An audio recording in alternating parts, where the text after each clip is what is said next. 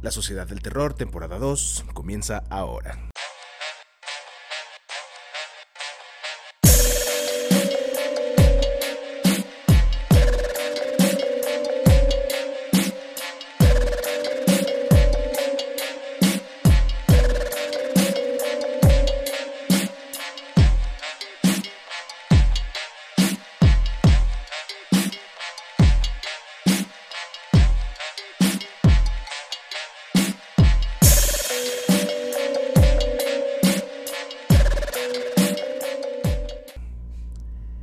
Días, buenas tardes, buenas noches o lo que sea que coincida con el momento en el que hayas dado play a este video de la Sociedad del Terror, un nuevo episodio, una nueva temporada, eh, que pues la neta eso de las temporadas lo voy a manejar de manera arbitraria, eh, como lo he mencionado en capítulos anteriores, pues yo no me dedico a esto de la creación de contenido, tengo un trabajo de día.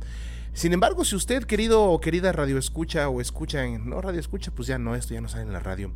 Eh, si usted, querido escucha o querida escucha, tiene alguna especie de complejo de mecenas, ¿no? Ahí si leyó a lo mejor la vida de Erasmo de Rotterdam y se inspiró y dijo, yo también quiero pagarle a algún cabrón para que pues haga su arte. Ya saben que pueden ponerse en contacto conmigo, darme dinero por hacer la Sociedad del Terror, implicaría mucha más Sociedad del Terror. Entonces, pues ya saben, ahí si se juntan entre varios, y sabes qué, güey, pues te vamos a pagar para que nada más hagas videos. Pues yo más que puesto. Muchísimas gracias. Saben que pueden seguirme en mis redes sociales como eh, en la novela de Stephen King, así me encuentran en eh, Instagram. Realmente es la única red social que manejo así de manera pública. Ahí tengo un Facebook, pero pues ni modo que quieran ver fotos así de, pues de mi familia y así. Realmente no, no lo utilizo para, para nada que tengan que ver con esta parte de la sociedad del terror.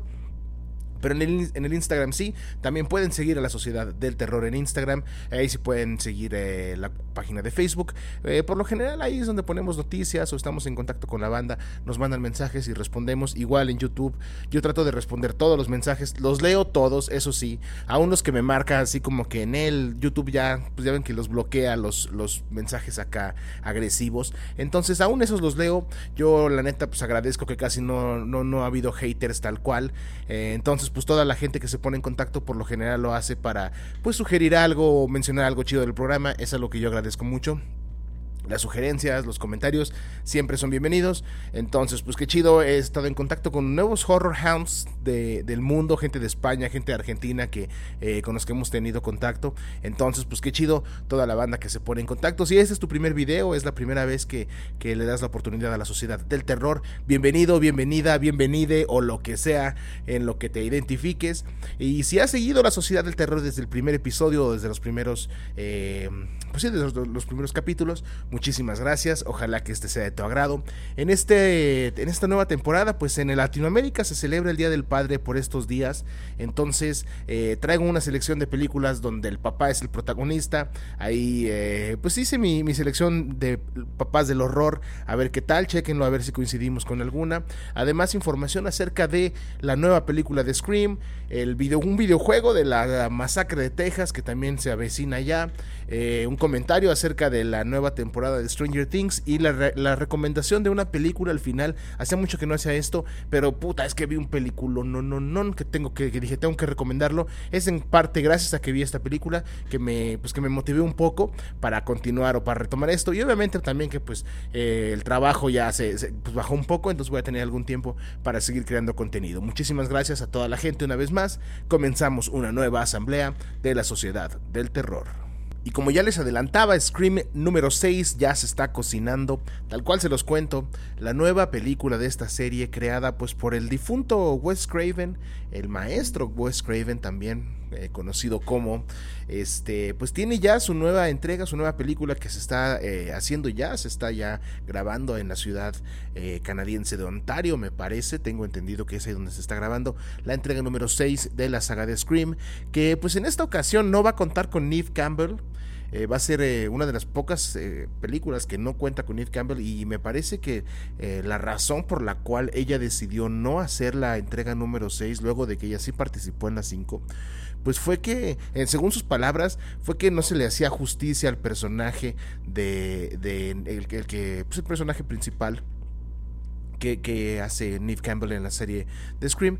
Entonces ella no quiso ya ser Sidney Prescott para, para esta ocasión por lo que pues no va a estar. Además de que por primera vez la película no se va a llevar a cabo en la ciudad de eh, Woodsboro, California, que bueno, es una ciudad ficticia, sabemos que no, no existe esa ciudad, eh, pero en este caso la nueva película se va a llevar a cabo en la ciudad de Nueva York, ni más ni menos que Ghostface Killer va a la gran manzana. Vamos a ver qué tal. Este, pues ya empezó medio turbia esta cinta. Em, sí, me parece que Courtney Cox sí va a estar en los créditos. Eh, apenas está, eh, repito, eh, grabando, entonces no hay mucha información al respecto. Sin embargo, pues ya es un hecho que vamos a tener una nueva película de Scream. La, sabemos que la número 5 fue un exitazo y la neta fue una buena película. No sé si ustedes tuvieron oportunidad de verla, pero si no, pues ya anda rondando por ahí en los streamings. La neta, buena cinta, buena película. Esperemos que la número 6 ahí, que, que lo llevan a Nueva York pues no sea una mamada como lo que quisieron hacer con Jason cuando lo mandaron a Nueva York, que pues sabemos cómo terminó aquello, ¿verdad? Entonces, a ver qué tal Scream 6 sin Neve Campbell, sin Sidney Prescott, a ver qué transita. La nueva serie de HBO con el personaje de Pennywise como protagonista sale por fin de las sombras. Así es, valga el comentario, la nueva serie donde Pennywise es el protagonista que pues HBO tiene ya tiempo, pues se sabe que se está haciendo, pero HBO tenía tiempo escondiendo, tratando de esconder, por fin sale a la luz y pues revelan el título y algunas de algo, algo más de información. Se va a llamar Welcome to Derry. La serie esta eh, se va a llamar Welcome to Derry y va a girar en torno al em, Club de los Perdedores y al hecho de que, pues, em, como sabemos, pues Pennywise cada 27 años se hace presente ahí en la ciudad de Derry, ¿no? los que pues, si, leyeron el libro saben que, pues, estuvo presente cuando se incendió el Black Spot, estuvo presente cuando se eh, la fundidora explotó, ¿no? Entonces estuvo presente en los grandes asesinatos de la historia de Derry, los momentos más oscuros. Entonces, pues hay mucha tela de donde cortar que realmente en las películas, pues no se ha eh, referenciado, o, a lo mejor se ha referenciado de manera superficial, pero no se ha tocado a fondo. Pues ahora ya parece que va a tener esa, esa oportunidad. El director es eh, Andy Muschietti, quien también dirigió la nueva versión de, de, eso, las nuevas películas que salieron hace, pues que ya como unos 6, 5, 6 años, ¿no? Que salieron las, salió la última al menos. Eh, entonces, pues bueno, a ver qué tal, ojalá que sí se le haga justicia. Digo, está cabrón porque pues hay mucho, eh, el libro pues es realmente muy, muy complejo de llevar a la pantalla. Entonces, además de que hay unas partes que de plano son imposibles de llevar a la pantalla, y no tanto por lo terrorífico o por lo difícil, sino pues por lo obsceno, ¿no? Que raya ahí hasta, no solo en lo cuestionable, sino en lo ilegal, muy feo. Si ustedes saben a lo que me refiero, pues entonces hay una escena imposible de llevar a cabo. Eh, fíjense que Stephen King, digo, no, no voy a hacer, no voy a revelar esa, esa, esa parte. Si ustedes ya leyeron el libro, pues saben a qué me refiero. Y si no, pues vayan a hacerlo, ¿no? Y ya entenderán a qué me refiero.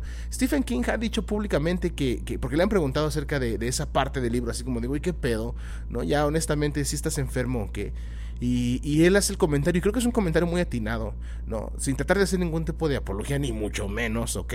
Pero Stephen King responde que pues como eh, eh, que le llama la atención como este pues en un libro lleno de, de, asesinatos de niños de mutilaciones de pues no sé de que se comen a la gente y que le arrancan partes de su cuerpo etcétera eh, pues un libro que tiene todo eso y de forma tan explícita cómo es que pues la atención gira de repente hacia una parte pues un poquito más pues tabú, ¿no? Por ponerlo de una manera. Eh, la neta es que es un libro muy bueno, es un libro bastante gordo, es este, pues sí, te, lleva tu tiempo, ¿no? Si no eres lector, eh, pues si no lees mucho, te lleva tu tiempo, pero en verdad vale la pena.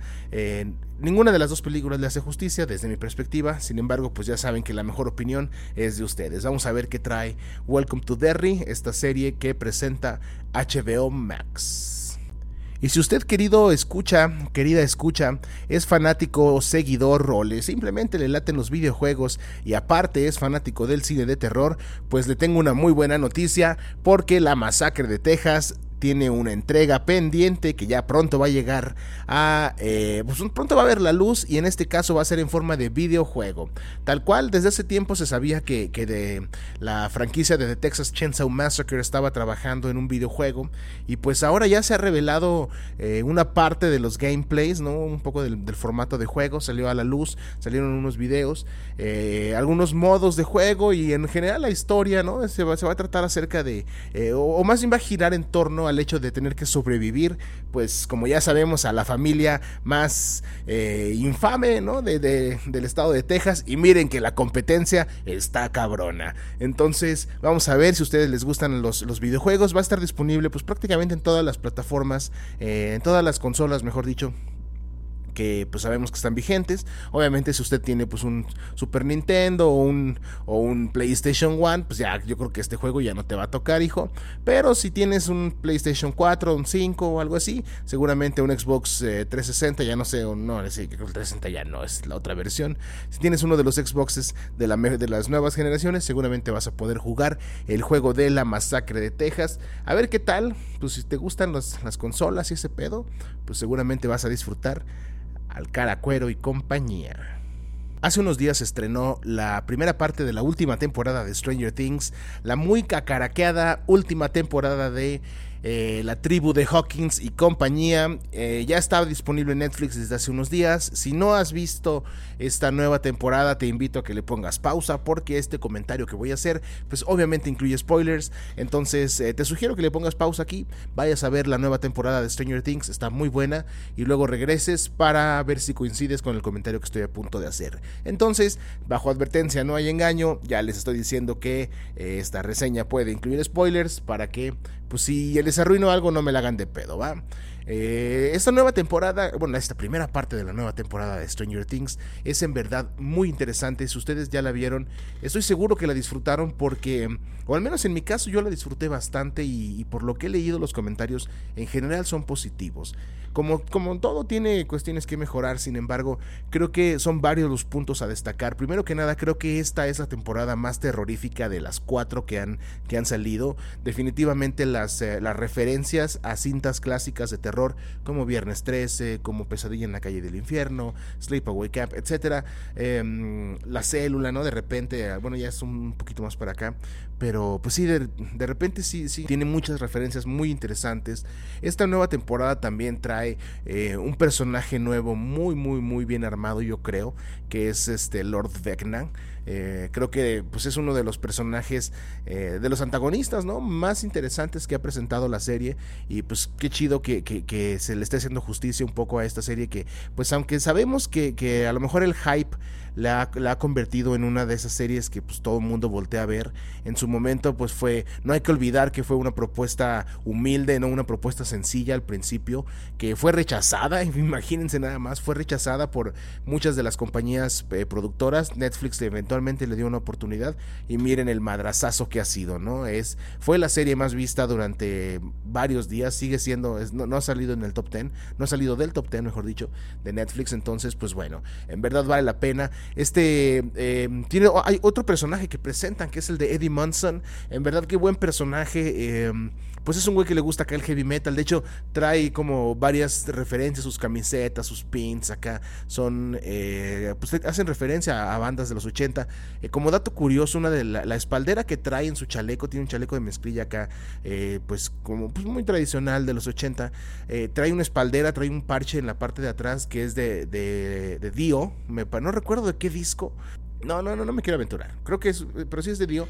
Eh, me metí, me, apareció una, una, noticia hace poco en, uno de esos sitios web especializados en, en, cine de terror y ese pedo, que al parecer esa, esa pues ese chaleco em, perteneció al Dio original, al mismísimo Ronnie James Dio, es parte de, su legado, ¿no? De la ropa que tiene ahí, este, eh, al parecer la, vestuarista de esta serie eh, tuvo contacto con alguien de la eh, fundación de Ronnie James Dio y pues ahí pudieron hacer, pudieron tener contacto, repito, y eventualmente pues acabó con ese parche, con esa chamarra, ese chaleco, mejor dicho, de la colección original de Dio. Entonces, pues está chido ese personaje, además obviamente la música eh, que pues ya saben, es algo que yo, por, pues sí, sí analizo de las, de las películas y de las series que veo, pues tiene mucha referencia ochentera a ese heavy metal, han, salido algunas rolas chidas, entonces pues sí, bastante, bastante interesante la nueva temporada de Stranger Things. Em, se va a terminar ya oficialmente, no va a haber más temporadas, me parece que va a haber spin-offs Creo que, creo que eso es lo que, lo que se dice, que, va a haber distintos spin-offs. Vamos a ver si se le hace justicia. Sabemos que pues, en el cine de terror, en el género del horror, es muy común sangrar las franquicias hasta, pues, hasta que de plano ya no tienen más a dónde, a dónde, a dónde salir, a dónde irse. Saludos a la franquicia de Viernes 13, que ya hasta al espacio la mandaron, ¿verdad? Entonces, pues bueno, a ver qué tal los spin-offs de Stranger Things. Pero por lo pronto, pues esperar, no nos queda más que esperar porque la segunda y última parte de la última temporada va a salir el primero de julio. Entonces, pues ya faltan unos días prácticamente para que se estrene la última parte. Vamos a ver qué tal. Se quedó muy buena. Si ya acabaron los, los siete episodios, pues seguramente eh, se quedan en tensión, igual que, igual que en mi caso. Vamos a ver en cuanto salga la nueva temporada. Por supuesto, queremos un comentario aquí en la Sociedad del Terror. Vayan a ver la nueva temporada de Stranger Things si es que no la han visto. Y si sí la vieron, pues ojalá que les haya gustado, pongan aquí en los comentarios qué les pareció. Si quisieran, eh, pues si no están de acuerdo, lo que sea, saben que siempre es bienvenido un comentario. Hablemos de películas de terror con papás protagonistas. Como les comenté al principio del episodio, esta semana en Latinoamérica se celebra el Día del Padre y pues en esta ocasión quise hablar acerca de películas que tengan a papás como protagonistas. Eh, sabemos que, bueno, en esta cuenta estamos a favor de la destrucción del patriarcado, sin embargo, pues no podía dejar pasar la oportunidad de hablar de los papás del horror. Y pues bueno, empezando yo creo imposible cuando hablamos de papás o de el papá más manchado en el cine de terror, creo que varios y varias están de acuerdo con que se trata de nada más y nada menos que Jack Torrance en, em, de la película El Resplandor de 1980, dirigida por Stanley Kubrick, The Shining. Esta cinta donde Jack Nicholson, este gran actor, ¿no? Pues todos lo conocemos, de N cantidad de papeles, no quiero mencionar ninguno, este, pues hace el papel de Jack Torrance, ¿no? Este escritor, pues ahí medio perturbado por su pasado y por ciertas voces, ¿no? Por ponerlo de una forma, y que pues es uno de, llega a este hotel, al, al Hotel Overbrook, con su familia, ¿no? Y este, se da cuenta eventualmente que su hijo pues tiene ahí ciertas características distintas, por no revelar mucho. Y pues bueno, es uno de los papás más recordados, ¿no? Con algunas frases que pues se volvieron icónicas, ¿no? Casi casi de culto en... Em, en el cine de terror ah, han sido parodiadas hasta en Los Simpson, la escena en la que con el hacha rompe la puerta o donde está en el bar y se le aparecen pues unos fantasmas o cuando resulta que puede como viajar en el tiempo, etcétera, etcétera. Entonces, pues bueno, sabemos que The Shining es una película pues em, que también es bastante controversial porque el mismo em, Stephen King dijo que no le gustó, que él es una de las cintas que, que menos le gusta en cuanto a adaptación se refiere. De hecho, ha sido bastante verbal con lo poco que le gusta y pues eh, eso lo hace pues medio irónico, ¿no? Porque Stanley Kubrick es un gran director, eso creo que no, no, hay duda. Entonces, pues bueno, Jack Torrance, uno de los papás más locos. Y hablando de películas ya medio clasiconas o consideradas de culto, donde el papá tiene ahí algo que ver, por supuesto, no puedo dejar de hablar del bebé de Rosemary, película de 1968 dirigida por el controversial, ¿qué digo controversial? Por el pinche vato loco enfermo de Roman Polanski. Eh, esta cinta donde John Cassavetes interpreta al, pues, al atormentado Guy eh, Woodhouse, em, el esposo de Rosemary, quien resulta ser eventualmente pues padre, ¿no? Papá, entre todas las comillas que sean necesarios, de una criatura infernal, ¿no? Una película pues rodeada ahí de, de, controversia, repito, no solamente por el director, sino por la temática y porque pues sabemos que por ahí la familia Manson ya había metido las, metido las manos en la vida de, de los Polanski, eh, pues una película cargada de mala vibra. Por supuesto, The Hills Have Eyes, una película de 1977 dirigida por el Master Wes Craven, o Las Colinas Tienen Ojos, Camino, Carretera Maldita, no sé cómo se llama en Latinoamérica, eh, pues es una película donde la figura paterna pues es eh, fundamental para el desarrollo de la historia. Y en este caso, pues Ross Grieve hace el papel de Bob Carter, ¿no? quien eh, es el padre de, la, de los, pues del el patriarca de los Carter, quienes se enfrentan a que eventualmente pues su camioneta pues se descompone en un paraje muy pues, muy inhóspito y eventualmente de las montañas literal empieza a salir pues una amenaza, ¿verdad? Una película em, pues probablemente de las mejores películas que hizo Wes Craven en la década de los 70, sabemos que no fue muy prolífico, había hecho ya este The Last House on the Left y etcétera, pero pues bueno, esta es en verdad una película muy buena que con bajo presupuesto logró mucho. Em, tuvo un remake un remake de 2006. Eh, dirigida por Alexander Aya, que pues también estuvo más o menos, pero definitivamente la película original es mucho mejor. Yo creo que ah, son pocos los remakes que, le hacen justicia a las películas originales o que las superan.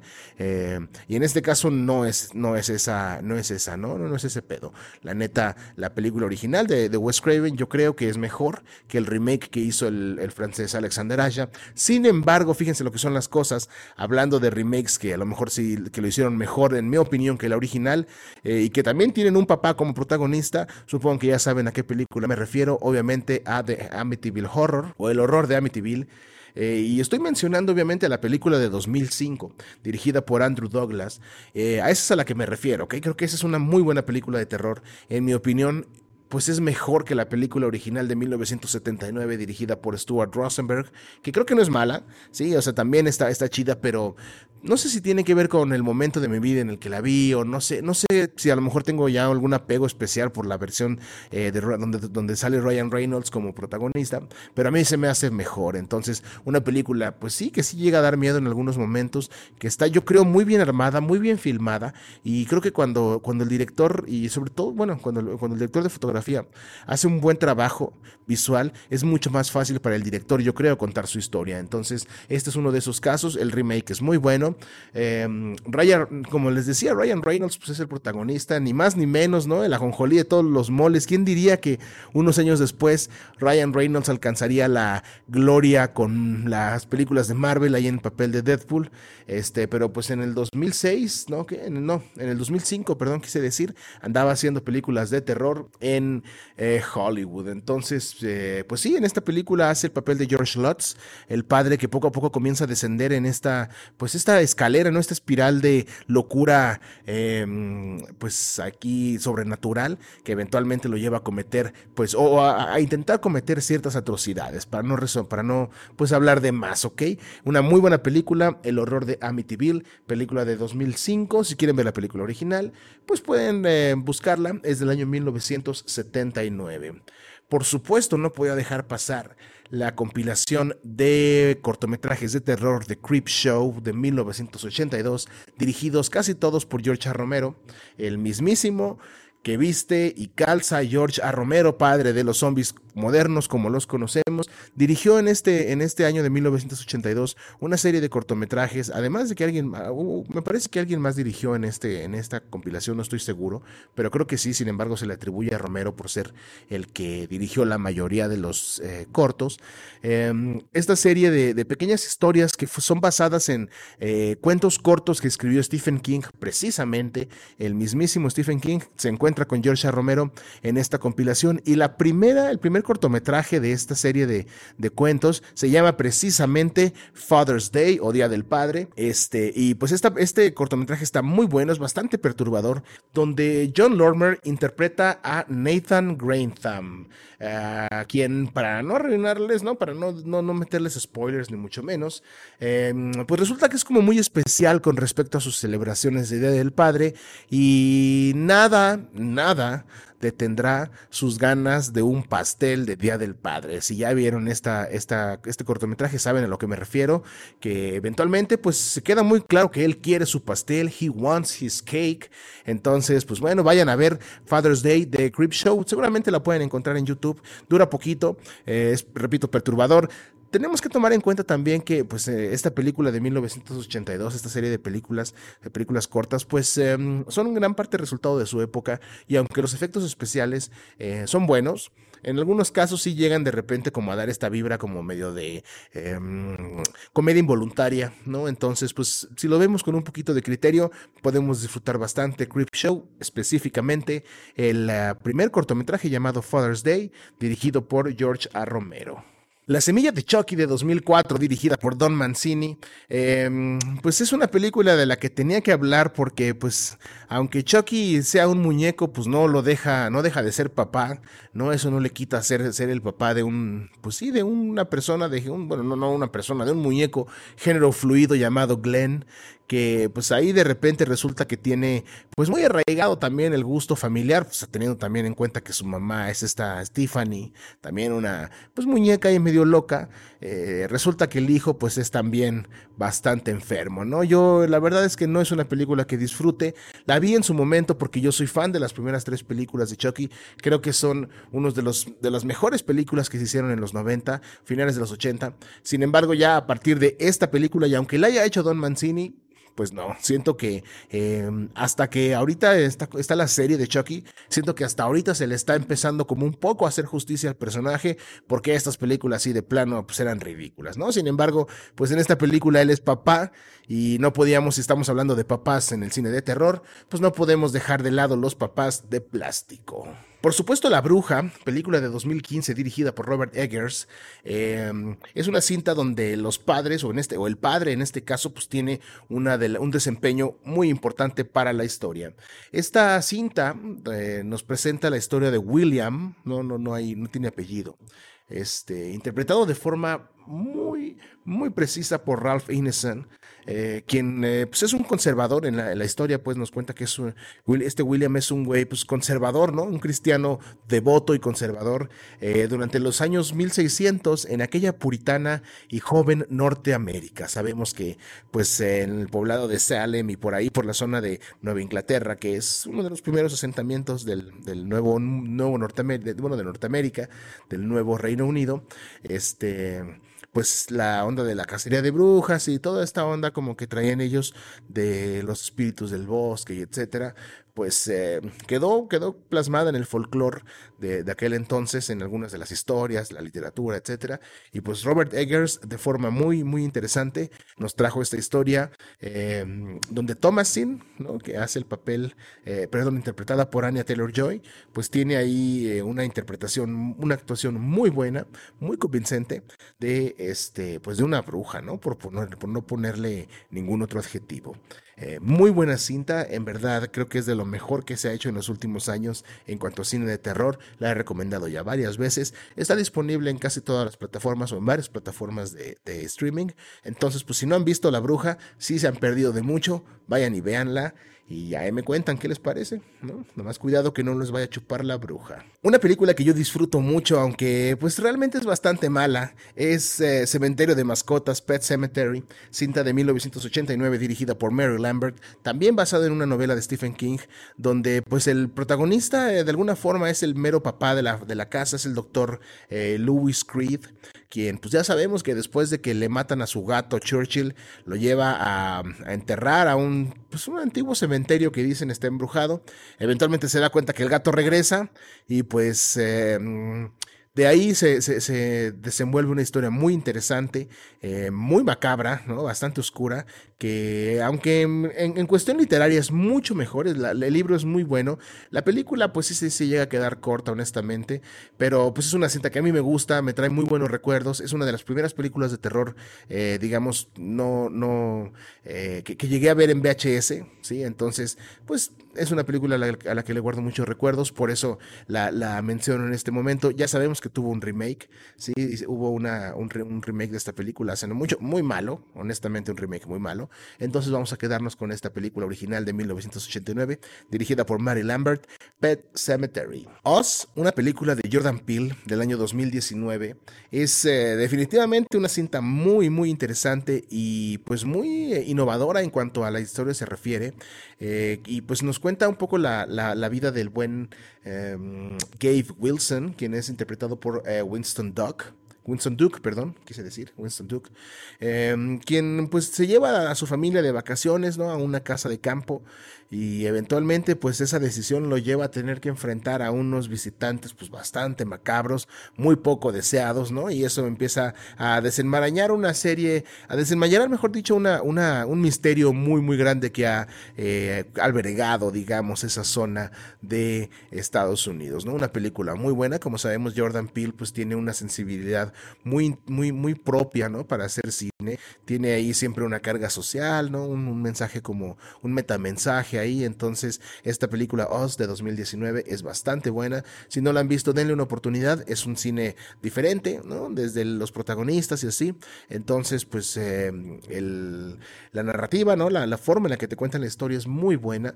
Entonces vayan, vayan a checar Us, cinta de 2019 de Jordan Peele. En 2012, Scott Derrickson, quien pronto va a presentar eh, su nueva película El teléfono negro, nos eh, ofreció una cinta en verdad interesante llamada Sinister, ¿sí? o Siniestro en español, eh, protagonizada por Ethan Hawke, ¿sí? donde mm, él hace el papel de eh, Ellison Oswald, quien es un padre de familia que se lleva a su, pues, a su familia, ahora sí que como quien dice, ¿verdad? A casas embrujadas para hacer pues investigaciones, ¿no? Eventualmente llega a una casa donde se cometió pues un crimen bastante atroz y a partir de él, de eso él comienza como a relacionarse de más, ¿no? Por ponerlo de una forma, hasta que eventualmente pues se tiene que enfrentar a que pues el güey le, le da vida a una criatura y a una deidad eh, pues antigua que realmente, con quien realmente no deberíamos tener contacto entonces, pues bueno, una película muy buena, en verdad, este sí da miedo. Es una de esas películas que tiene mucho jump scare y así, pues, de ese, de ese, terror de ese tipo. Pero si tú disfrutas el cine como las películas del conjuro, actividad paranormal, ¿no? Con, con esa, con esa eh, idea en mente, puedes disfrutar bastante bien Siniestro, película de 2012. Tuvo algunas secuelas, sin embargo, yo me quedo con esta, la original, bastante buena. Y eh, Ethan Hawke, pues sabemos, ¿no? Un galán de los 80, galán de los 90, ya después empezó a hacer papeles más serios y en esta película pues protagoniza eh, una gran, gran cinta de terror, Sinister, de 2012. Una película que a mí me gusta mucho también, que es pues, algo medio vieja del año 1987, es El Padrastro o The Stepfather, eh, una cinta dirigida por Joseph Ruben, que pues cuenta la historia de, de, un güey em, llamado Henry Morrison, o al menos así se conoce al principio como Henry Morrison, interpretado de manera magistral por, por eh, Terry O'Quinn quien em, pues resulta que en la historia se casa con una señora, ¿no? Que, que, tiene una hija ya, convirtiéndolo para aquellos que no lo han visto, aquellos de, mente lenta, pues convirtiéndolo a él en el padrastro. Eventualmente, pues eh, la historia se empieza a desarrollar y se da cuenta uno que Henry no es quien dice ser, y pues más bien es un güey muy manchado que tiene un historial bastante, bastante oscuro y que pues poco a poco comienza a salir a la luz, lo cual pues hace que, que la gente a su alrededor pues la tenga que, tenga que esconderse porque ese güey se vuelve loco. Una película muy buena de terror psicológico ahí medio este, en la vena como de American Psycho, ¿no? Si les gusta un poquito ese cine, les va, les va a gustar mucho eh, The Stepfather, película de 1987. Es así casi, casi como pues medio cine underground, no, es, no fue tampoco tan popular. Tuvo una secuela y luego tuvo una película número Stepfather 3, que esa fue creo que directo para tele.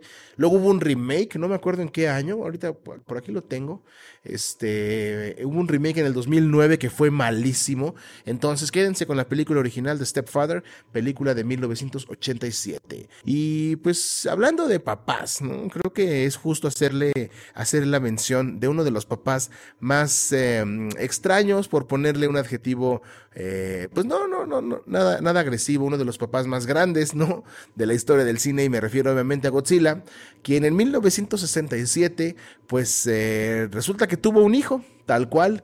Esta cinta llamado el hijo de la llamada simplemente El hijo de Godzilla del año como les dije 67 dirigida por Jun Fukuda presenta pues a un pequeño Godzilla que literal es su hijo llamado pues Minila, ¿no? De manera bastante acertada, quien eh, nace de un huevo que fue desenterrado por unas mantis religiosas gigantes. Este y pues eventualmente los científicos que andaban ahí investigando se dan cuenta de que hay un pequeño Godzilla, quien crece así a un tamaño muy cabrón y resulta que también tiene pues poderes, etcétera. Em, una película que, contrario a las cintas anteriores, comienza a adoptar un poco más el humor eh, porque pues, eh, las otras películas también presentaban un poco eh, sin partes humorísticas de forma involuntaria. Esta película comienza como a aceptar un poco, no sé si comienza, pero al menos en esta película se acepta bastante el humor dentro de la narrativa, además de que tiene efectos especiales, pues interesantes, ¿no? Sobre todo para su época. En verdad es una película que yo creo que sí es para fans únicamente de Godzilla. Yo pues sí, sí, sí, la, sí la he visto algunas veces, sin embargo no es para nada algo que me guste revisitar con, con constancia ¿no? De hecho, es, me, parece algo de lo más olvidable en cuanto a la filmografía japonesa de Godzilla. Sin embargo, pues si vamos a hablar del Día del Padre, del Día del Padre y vamos a felicitar a los padres, pues creo que vale la pena felicitarlos a todos. Eh, seguramente se me pasó alguno. Si tú crees que hay alguna película de, con algún papá protagonista que se me haya pasado, que no haya mencionado, pues escríbela aquí en los comentarios y pues ahí a ver qué, en qué coincidimos. Para terminar, me gustaría hacerles la recomendación de esta semana. Eh, y es una película que les puedo decir una cosa, qué gran, gran película fue eh, y qué disfrute realmente el haber visto esta película llamada eh, A Cure for Wellness. una cura para el bienestar, no sé cómo se llama en español.